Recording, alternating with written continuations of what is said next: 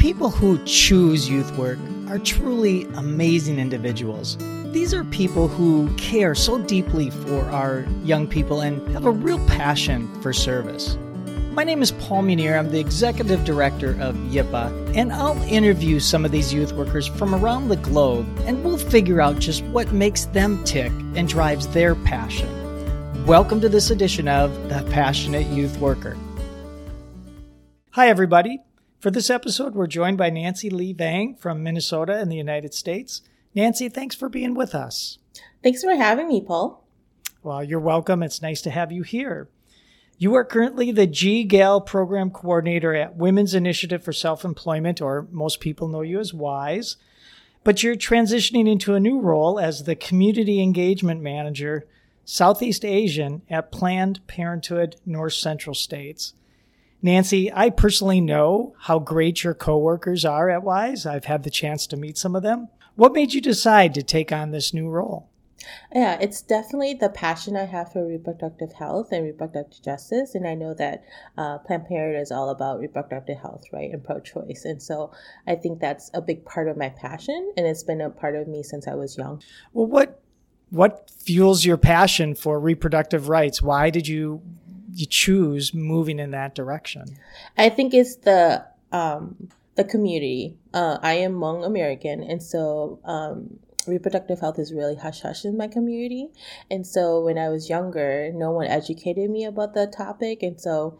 Um, it really sparked my interest growing up that, you know, why is this topic so quiet? Why is it so hush hush? Why is nobody talking about it?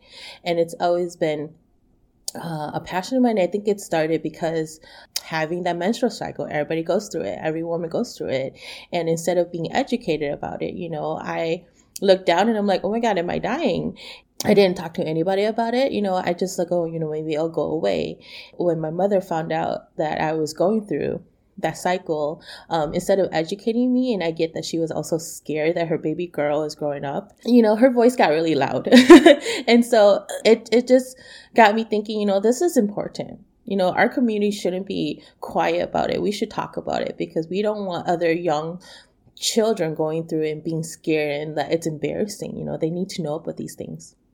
Yeah so you decide to take it upon yourself and help young people understand that when they have their menstrual cycle or when they come of age that they have people to be able to talk to. Definitely. Why do you think your parents were so silent on that? Why didn't they uh, educate you more and from your perspective? Sure. Honestly i think it's a patriarchal thing in the Hmong community where um, it's really quiet and men are always the voice. Mm-hmm. And so they follow the old tradition of, you know, men do this, women are supposed to stay home and take care of the children and cook and clean. And sex is just a really quiet topic. No one talks about it. It's shameful, you know, to talk about it. It's very embarrassing and people don't talk about it, you know, and I think about it. I think I had a conversation with my sister some time ago and we talked about our clothing where that we're so conservative that we have a long length of cloth covering our dress to show that you know it's private um, same thing for the men clothing they have a long piece of red drape that go and cover their private part and i think it's just embarrassing in the community that's interesting. And, and that must have been difficult as a young person because here you are with those traditional kind of values about uh, reproduction and things of that nature. And yet you're living in the United States where you have access to uh, things all over the internet and, and the way young people are uh, dating and interacting with each other. It must have been a little confusing for you. It definitely was. I think uh, when I first wore the Hmong clothing, I kept playing with the long little long cloth that was covering uh-huh. my skirt. Okay. And my mom like pinched me and she said, stop it. You're showing your private part. I'm like, but I'm wearing a skirt. And so you can definitely see the difference between Hmong culture and American culture. And I'm like, but I don't get it. It's, I'm wearing a skirt. So I'm not like showing my private part, right? But to them, it's like that's to cover your private part. Now, your parents, did they uh, meet here in the United States or did they know each other before they moved here or? Sure. They met in Thailand. Uh, they met when they were like 12, 13. My dad immediately fell in love with her and married her. Um, and then they came here to uh, America. And what brought them to America? Uh, what what do you think that they saw here that they didn't see in Thailand? What what drove them to decide to move? Sure, and I think it really happened after the the secret war. Um, I don't know if you know about it, but people talk about it in my community. It's the secret war that happened during like after the Vietnam War, Americans reached out to the Hmong communities and asked if they can support the American so- so soldiers. And of course, our leader at that time, General Vang Pao, was like, yeah, you know, and so he reached out to other Hmong men to become soldiers. So it was right after that secret war where Americans promised, you know, if you help us, we will um, promise you safety to America. And so that's why a lot of Hmong communities in Thailand or Laos at that time were like, yeah, America is like a dream. We want to go to America. And so it was right after that war where a lot of Hmong families wanted to come to America. And my family, my parents were, yeah, we want to come. We want to go. Because a lot of my dad's brothers and sisters were coming already, and they already came here because they were soldiers, my dad was just waiting to get a chance to come. And your parents, I know your dad was a teacher mm-hmm. in Thailand. Can you tell us a little bit about your dad? I know you uh, have a special place in your heart for your father. Can you talk about him a little bit? Sure. Yes, my dad does, definitely does have a special place in my heart. He is an amazing person. He was a principal in Thailand and he had many, many teachers. And he passed away in 2013. And I think it was at that moment when I realized how special he was to me. Excuse me if I start crying. um, yeah. He is, uh, I just can't thank him enough for bringing me into the world. I know that when they came to America, both my parents were uh, wanting to have more kids, right? Mm-hmm. Because they only had my older brother and my, my older sister. Okay. And when they came here, my dad was like, I want more kids. and my mom was difficult because I think she had what I have too. She has PCOS, so it was difficult for her to uh, conceive at that time. And so they worked really hard to have me. And so I'm a blessing, right? I was first born here, and then my brother was born after me. And and I, I think ever since then, I realized that my dad was very special because he's always wanted me and my brother. Mm-hmm. Well, your dad does sound like a great person, and and I know he walked away from a lot, I think, to find a, uh, I think, uh, a better life for his children and a better future for people like you and and uh, a lot of people. And so he gave up a prestigious role as a as a, a principal, uh, you said, or a, a, yes, a program. And did he teach when he got here then too? Uh, he did not. He actually came here and he right he went right to school. Uh, I believe he went to a two year community college and got a degree in engineering he not only started in a whole new place, he started a whole new career, started a whole new life. I, I have so much admiration for people who have the courage to do something like that. It, has got to be unbelievably difficult. So, hearing about your mom being more quiet, a little bit more reserved, and to have more of the traditional roles of the Hmong uh, women, where they're not uh, as outspoken as the men. But Nancy, you're such a, a confident, outspoken person. Uh, well, how did that happen? How did you break out of that and become who you are today? Yeah, thank you so for so much for asking. Um, you know, I think it was a part of my dad too who really encouraged me to go to edu- uh, go to school. Education is very very important in our family. My dad's dream was for one of his kids, doesn't matter who, to get a doctorate degree, right? Mm. And honestly, I was always the black sheep in the family where everybody looked at me like, oh, you know, she's not as smart as the brother. She's not as smart as the sister, right? She's just going to be very, very good daughter. She's just going to get her high school degree and stay home with the family, right? That's what they saw me. But I think it really changed when I went to college at St. Cloud State University, where I really was not sheltered anymore. I was living by myself. And that's where I grew. That's where I found myself. And that's where I'm like, uh, I realized that the Hmong community was so, like the Hmong women especially, was so oppressed and that we mm-hmm. were so quiet that we couldn't really be who we are, who we wanted to be. And so it led me to be like, no, that's not who I want to be. I want to be this person. I want to be somebody who reaches for her goals, her passion. And so that's where I am now. And I think it really happened because my dad was saying education is important. And I think that's where I got where I am today is because education is important. Wow, that's really a, a, nice story. And I happen to know you're uh, en route to getting your doctorate degree. So uh, kudos to you. And you really have blossomed into this leader, this uh, transformative person that is trying to make the world a better place, which takes a lot of strength, a lot of internal drive to do that kinds of things. I'm wondering, how has your mom accepted that? Because that is different than what she was brought up to think of women to be. Has she come to understand you? Yes, she definitely has. And I think it's just because uh, people look at me as a rebel. And I, I've empowered as a rebel. As a okay. rebel, yes. And okay. I've, I've taken that term and I've used it to empower myself. And cool. so um, it really because I'm such an, a rebel that my mom was like, "Oh, you're never gonna listen to me." I'm like, "Yeah, because I have my own ways of living life, you know."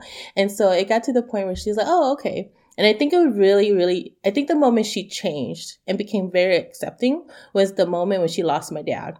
That was when she was like, Oh, life is so different. You should live it, you know, because life is so short. It was at that moment when she realized, okay, you know what? I want you to be happy because if you're happy, it'll make me happy. And it was those last words. Actually, my dad said those last words before he passed to me.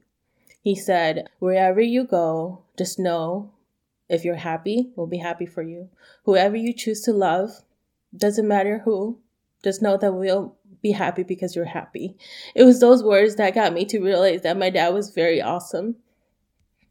Wow, what a wonderful thing to to leave you with! Uh, just an absolute loving message to to share with you and to inspire you to go on and and do incredible things. I, I think his mission is complete. He's he, he created a young person who's going to go out and choose her own life and choose her own career path. You know, Nancy, what sort of things and lessons did you learn from your childhood that you carry into your youth work today?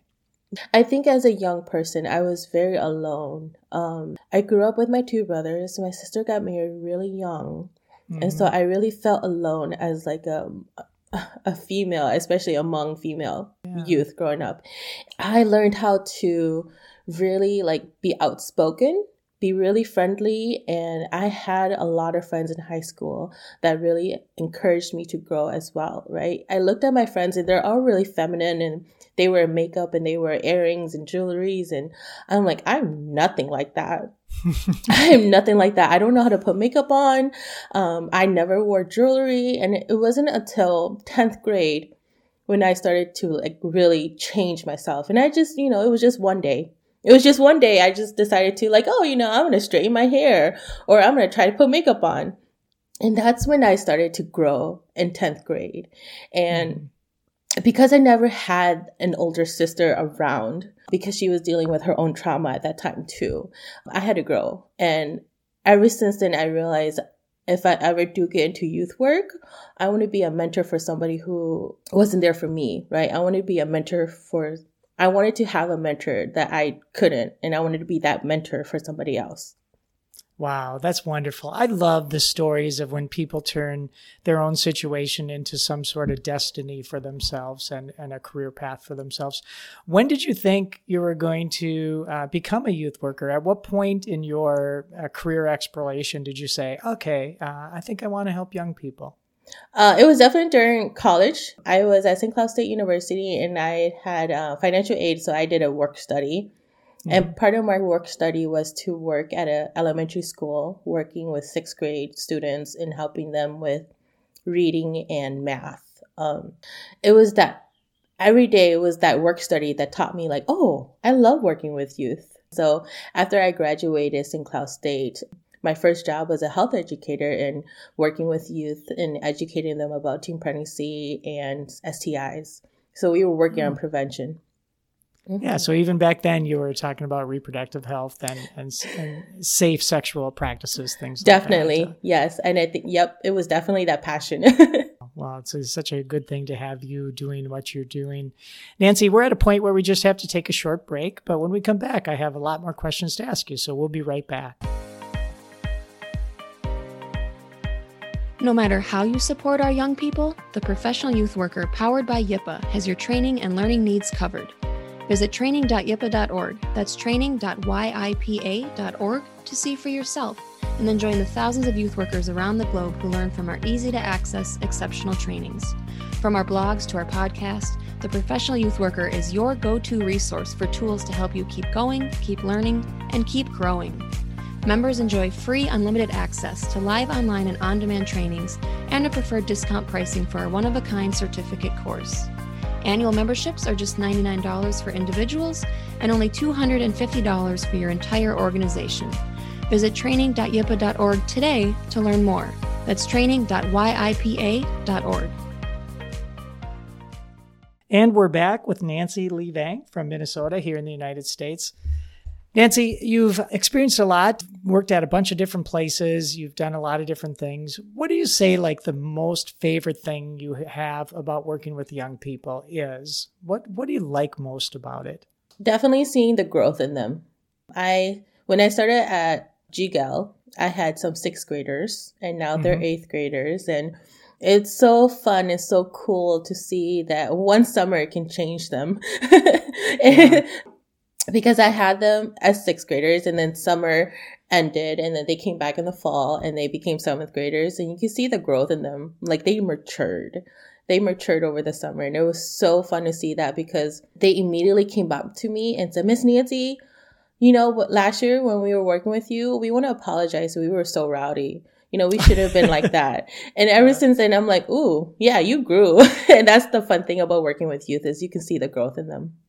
Yeah, that is fun. And especially when you're working at that age, like middle school or early high school, they really uh, go through some massive changes in a short period of time. And I can see why you like that. What are some of the things that make your work difficult when you are in your daily grind, uh, mostly loving it, but some days it's not going so good? What are those situations like? What gives you kind of pause? It's the interaction. I'm a people person. And so mm-hmm. if I don't work with the girls, if I don't see them or even like be in person with them or interacting with them, it's really hard um, because it's like, I don't know what to do now, you know, because you're like my daily thing. and yeah, so right. Yeah. That's the hard part, especially now that we're in the pandemic and we have to do everything virtually. It's been really hard because it's like, I need that interaction with you, like face to face. We need to do our hands on activities. Um, if doing this over virtual is very hard because it's like, I don't know if you're doing it right. And I don't know if you're like having questions. It's really hard. So I think that's the hard part is not having that like person to person interaction. Yeah, so you you really enjoy that. It sounds like interfacing in person with young people gives you energy, and it, it, it what really fuels your passion is just the energy, or is it the interactions or the topics you talk about, or what is it that fuels your passion then? It's definitely the energy. It's the energy. um yep because I keep telling myself I'm I'm an empath, so I can feel people's energy, and so if I'm in a room with young people who have so much energy, I have that if I'm not in the room, I'm just by myself, then I'm just feeling my own emotions and my own energy. And I'm just like, I need to do something. I can't sit still. It's definitely that reason why I took this role as a GGEL program coordinator is because I was always up and I never stood still. I was always driving. I was always going places and I was always meeting my youth. And so it's definitely the energy that drives me. I can see that. And as somebody who did direct service for many years, I found it as much as I liked it, I found it really tiring uh, because you don't even have to be like high energy yourself, but it can be exhausting just being around it. so it's hard work, I think, and it takes a lot of willingness on your own part as a youth worker to know how to balance like how much energy do you give and how much energy you get, and uh, that's a difficult balance sometimes. I definitely agree. Um, it's funny because a lot of my friends who are adults are like, Nancy, you have too much energy for me any space from you. I'm like, well, thank you. I'm glad I have energy. Nancy, you, you spoke a little bit about uh, the pandemic, and I know this has been hard on everybody, especially the people of the AAPI community, uh, the Hmong community, the Southeast Asian community, uh, Pacific Islanders. Uh, they've uh, really had to endure a lot beyond the things that everybody else has had to. The attacks and and uh, sometimes real hatred towards people of your community are real. And I'm wondering, how has that impacted you, or have you seen examples of stuff like that? I have. When the first attack of the six women who were murdered in Atlanta, it was very upsetting. I got really angry and I didn't know how to deal with it. It definitely was very traumatizing for me because personally i actually had a, friend a sister that i called considered who was from atlanta who was murdered years back. And so when that happened recently it brought that back to me. It brought that memory back to me and i'm like this can't be happening. And so i didn't know how to deal with it. I was very shut down. It was very quiet. But as more and more happens during social media as i see more on the news i just got really angry because I don't think it's fair. I don't think it's right because you know first it was uh, there was that murder of George Floyd and that got me really upset upset too as well. I was angry during that time, but at the same time I was worried about my youth. I was worried about the youth participants, and so I was more focused on them. But when that happened about with the six Asian woman being murdered, I thought about myself and I never ever thought about myself until recently. Because, like I said, during George Floyd, I was worrying about my youth, right? Yeah. But then, yeah. right when the six Asian women were murdered, I thought about myself and I'm like, I'm an Asian woman. That would have been me. And then, immediately after thinking about myself, I thought about my students who are also Southeast Asian as well. And I'm like, what the heck is wrong with this world? Yeah, I'm really upset. I I'm glad that it kind of like uproared all the Asian communities coming together to like fight this fight the um, hate crimes. But at the same time, I'm really worried about myself and my youth, and I'm worried about all the people who are living by themselves and especially my young asian um, youth participants too because they are so sheltered right now. They don't know what's going on. It's really difficult. So I got to believe that when you work with young people and you have conversations, because I'm, I'm sure you're engaging with them on this and helping them cope with it, but yet you have to cope with it yourself. How do you balance that? I got to believe that's um, not easy to do, to take care of yourself, but also be there for young people who are feeling the exact same thing you are, maybe even on a more intense level because they don't know what to, how to frame it in their minds. Yeah, so I'm glad you brought that up because I personally was so traumatized that I didn't really want to bring it up. But thankfully, my awesome staff at Wise, my coworkers, mm-hmm. one was like, you know, I wonder, and she private messaged me first and she said, I wonder if we should bring this up and talk to the girls about it, you know, because they might be feeling something. And I said, that's a really good topic to talk about. I just kind of pushed it away because I was traumatized, but we can definitely talk about it, you know. And I think it was that moment when when my colleague mentioned it that I was like, "Oh, yeah, okay." like it kind of like brought me back to like reality. Like this is very important, you know. Like I shouldn't just push it away just because I'm traumatized. I want to encourage other people to really like reach out and talk about it as well. Yeah. And so thankful I'm so I'm thankful for my colleague for bringing it up, and that's when uh, we slowly brought the topic up for the youth and we talked about it and I led the conversation. I shared my experience about being traumatized because I lost a sister from Atlanta as well to the group. And you know, and because we're so far away, because we're in Minnesota, the only thing we really could do was talk about it and keep our group safe. And at the same time, I'm like, you know, let's have a moment of silence for our other sisters who are dealing mm-hmm. with this and for those who have been murdered and for the families. And so we did that and the girls were very like empowered. They like it was like a light bulb. Like they saw something because we talked cool. about it. So, what kind of advice can you give to them? I, certainly, I guess you're probably suggesting they be careful, not find themselves alone, which is just horrible to think about that you have to talk about that. But what what kind of things are you telling them about this this certain hatred out there for people of AAPI community? Sure. Uh, so definitely for my youth, I'm letting them know that definitely be careful, be with your families, be safe. Know that there are other peoples out there that are um, dealing with, with what you're going through, and mm-hmm. know that we're all here to support you. But definitely, if you do go out, be safe. Go with somebody. Don't go out alone. And I think right now, even there's like a, a organization just just like gathered and said, you know, we if you want safety, if you want to walk with somebody, reach out. And I saw that and I'm like, yeah, definitely like don't go out by yourself. Go with somebody. Nancy, you've got uh, so much wisdom inside you. Uh, I just, I'm so grateful that these young people have somebody like you to talk to. I'm grateful that you're doing that work. I'm curious, Nancy, let's just talk a little bit more about you. Sure. Um, what what are some adjectives people would use to describe you? What what would they say about you? The first word whenever somebody asks me that is um that comes out from my mouth is bubbly. yeah, I could see that. I think even like during interview questions, like, oh, you know, what is one word that describes you? I was like bubbly. You know, I think, and it definitely is. And I've taken that word and I've, like, like myself, I've empowered it and use it. And I am, I definitely am very bubbly. I'm very friendly. I accept people into my life. Um, and I have this weird trust that immediately I give trust to you. You know, even if you're a stranger, I trust you, you know, because yeah. I, I believe in you. So definitely the word, the best word to describe me is bubbly. That's that's great, and I and I think of you as bubbly too. I know you and I have been talking about some uh, kind of heavy topics uh, mm-hmm. regarding your dad and the situation that the uh, AAPI community is facing. Those are heavy things, and so your bubbliness didn't shine there. But I've talked to you at other times, and I that is a good word to describe um, how I think of you. And it's interesting when you talk about trust because I do the same thing, and I don't know if everybody does this, but I'm willing to give people trust until I learn I can't trust them. Right. And other people, you have to earn their trust first. And that's an interesting thing. I, I wonder, do you, do you see that more common in, in youth workers where that your approach is more common? Or do you think it's just across the board different for each person?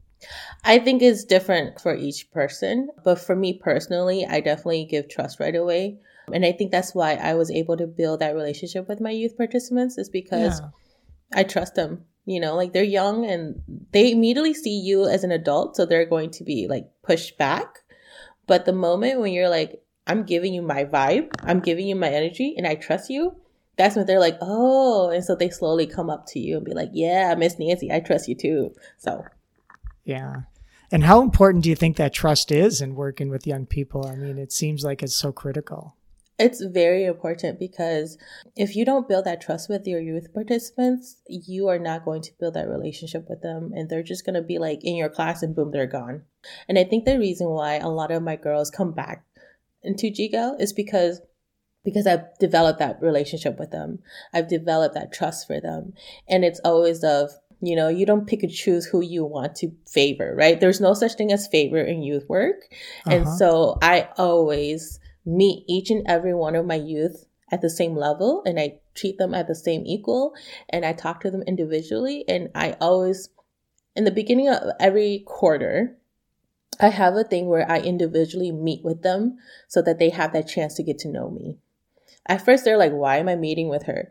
You know, like they're thinking like, why am I meeting with Miss Nancy? I don't want to talk to her. Mm-hmm. But then mm-hmm. like giving that, that per, per opportunity to like individually meet with them and they meet with you they learn that, oh, Miss Nancy is kind of cool. You know, like she will definitely give me her time if I needed it. Yeah, and it seems like it's a universal trait across the board that everybody needs somebody to trust.